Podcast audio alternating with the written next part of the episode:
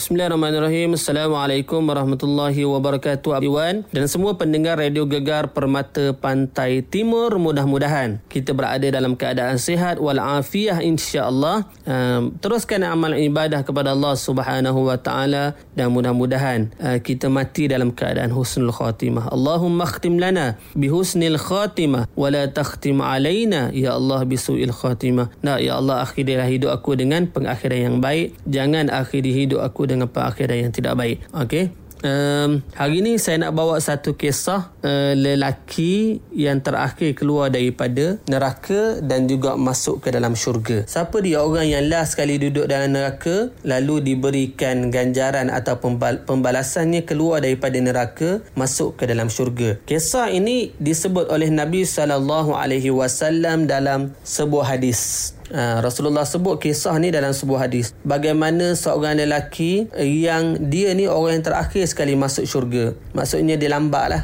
Berapa ratus tahun selepas dia masuk neraka? Wallahu alam. Sebab kita tahulah orang yang meninggalkan solat kan. Orang yang jahat, orang yang buat maksiat. Dia dapat balasan bukan sikit-sikit. Uh, siksaan yang sangat pedih. Tak, duduk dalam, dalam neraka tempoh yang sangat lama. Ada yang beratus tahun. Tak, ada yang berjuta tahun mungkin berada dalam neraka Allah Subhanahu Wa Taala. Nauzubillah para pendengar eh. Kita ni usah cerita nak duduk seribu tahun ataupun seratus ribu tahun. Kita nak duduk dalam neraka sehari pun tak mampu. Ataupun uh, kita hidup atas dunia ni pun kalau kita bakar tangan kita guna api, usah cerita sehari, satu jam pun tak mampu. Lima minit pun tak mampu. Tetapi bayangkan bagaimana kita duduk dalam neraka, azab yang amat pedih bukan calang-calang punya api, bukan macam api atas dunia, tetapi dalam jangka masa yang panjang ratusan tahun. Lelaki ni orang yang duduk dalam neraka lama sangat beratus tahun. Tak dalam keadaan dia disiksa dia mengadu pada Allah ya Allah sakitnya ya Allah. Ya Allah ampunkan dosaku ya Allah. Ya Allah ampunkan dosaku ya Allah. Ya Allah tak tahan sangat ni ya Allah. Ya Allah sakit sangat ni ya Allah. Ha, itu yang kita akan dengar nanti. Na'udzubillah kita minta jauhlah kita daripada menjadi penghuni neraka. Tetapi itulah ucapan-ucapan ahli neraka bila duduk dalam neraka. Ya Allah ampunkan dosaku ya Allah sakit sangat ni ya Allah tak tahan ya Allah. Tak lelaki ni beratus tahun Ha, sebab dia antara orang yang disebut sebagai orang yang last sekali keluar daripada neraka. Beratus tahun dia mengadu pada Allah, minta ampun dengan Allah. Sebab itulah para pendengar atas dunia ni jauhkan daripada maksiat, dosa besar dan sebagainya. Pasal apa mungkin kita tak mampu nanti. Bukan mungkin, memang kita tak mampu berada dalam neraka. Lelaki ni minta ampun, minta ampun, minta ampun. Akhirnya kata Allah subhanahu wa ta'ala. Kisah ni boleh rujuk dalam hadis Nabi SAW.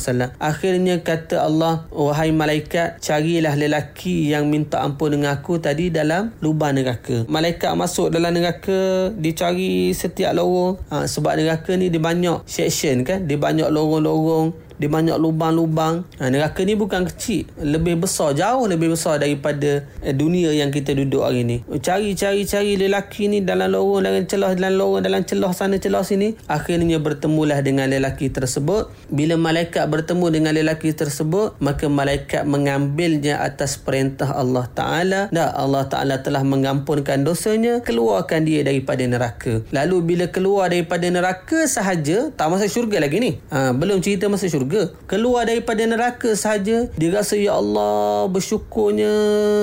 Tak, dia kata dia, dia sebut pada Allah Taala wahai Allah walaupun kamu tak bagi aku syurga sekalipun cukuplah sekadar aku tidak berada dalam neraka. Kerana aku tak tahan sangat berada dalam neraka. Sakit sangat dia sebut. Tak, aku duduk aku duduk di sini pun dah cukup. Bila malaikat keluarkan dia daripada neraka dia rasa dah cukup besar dah nikmat dia. Sebab apa? Sebab dia tak kena bakar. Kan? Ha, dia rasa cukup lah aku tak masuk syurga mau tak apa. Ha, dia duduk di situ. Bukan dalam syurga dia duduk dia dah dia keluar dalam neraka tapi tak masuk syurga lagi. Dia duduk di situ dalam jangka tempoh masa tiba-tiba dia nampak daripada jauh ada sebatang pokok yang bawahnya ada mengalir air. Tak dia tengok pokok nyamannya dia tengok ada air pula daripada jauh lah. Dia nampak daripada jauh. Ha, yang dia tak pernah rasa dah beratus tahun duduk dalam neraka kena seksa je. Jadi dia tak ada dah pemandangan indah begitu. Walaupun dia nampak pokok je pokok bawah tu ada air yang mengalir. Dia kata ya Allah ya Allah sampaikan aku kepada pokok tu ya Allah. Ini sahaja permintaanku ya Allah. Aku tak minta lebih dah lepas ni. Aku sekadar nak pergi kat pokok tu dan aku sekadar nak meng mengambil air nak minum air yang berada di pokok di bawah pokok tu. Nah uh, maka kata Allah uh, Allah Taala izinkan benarkan uh, dan Allah Taala tanya dia adakah betul kamu sebut ini? Adakah kamu berjanji adalah ini permintaan yang terakhir? Dia kata ya ya Allah ini adalah permintaan terakhir aku. Aku tak minta dah lepas ni. Aku lagi ke pokok tu je. Nak minum air je dia kata. Nah maka Allah Taala izinkan dia pergi ke pokok tersebut. Dia minum air dan dia rasa ya Allah nikmat sangat. Tak nikmat sangat yang tidak terhingga. Yang dia dah beratus tahun tak dapat minum air. Tak dia duduk dalam bawah pokok dalam keadaan nyaman. Ada sungai ada air mengalir bawah tu dia rasa nikmat sangat-sangat. Ha, ni nak cerita ni. Dia duduk situ tak berapa lama Dia nampak sebatang pokok Berada di hadapan pintu syurga. Ha, Tak Bukan dalam syurga Pokok tu duduk depan syurga je. Bukan dalam syurga tak Duduk kat luar syurga Tapi depan pintu. Bila dia tengok sahaja Subhanallah Nikmat sangat Cantik sangat pokok tersebut. Hebatnya kat situ. Dia kata Ya Allah Boleh tak aku nak pergi kat pokok tu? Lalu kata Allah Adakah kamu lupa dengan janji kamu? Tak Dia kata Ya Allah Kali ni je Ya Allah. Inilah sana minta Kali terakhir ni Lebih kurang dialognya begitulah. Tak Ini kali terakhirnya Saya janji betul Lepas ni tak minta apa-apa dah. Tak Sangat-sangat cantik Sangat-sangat nyaman nyaman di situ dia nampak daripada jauh pokok tu. Nah, maka Allah Taala izinkan dia pergi ke pokok tu. Dia pergi ke pokok tu dia duduk di situ dalam keadaan seronok sangat yang dia tak dapat lama mana dah keseronokan tersebut kan. Dia duduk duduk duduk di situ akhirnya aa, ha, nak ceritanya apa dia? Akhirnya dia duduk depan syurga, bukan dalam syurga, depan syurga tetapi dia dengar suara-suara orang dalam syurga tu seronok, hebat, happy. Nak dia dengar kehebatan, keseronokan dalam syurga. Tak masuk tengok lah lagi pintu tak buka lagi. Tetapi dia dengar sahaja orang bersukaria dalam syurga dia tak, tak dapat tahan dah. Dok dia kata subhanallah hebatnya dalam syurga. Last sekali dia minta juga dengan Allah dia kata ya Allah boleh tak aku masuk syurga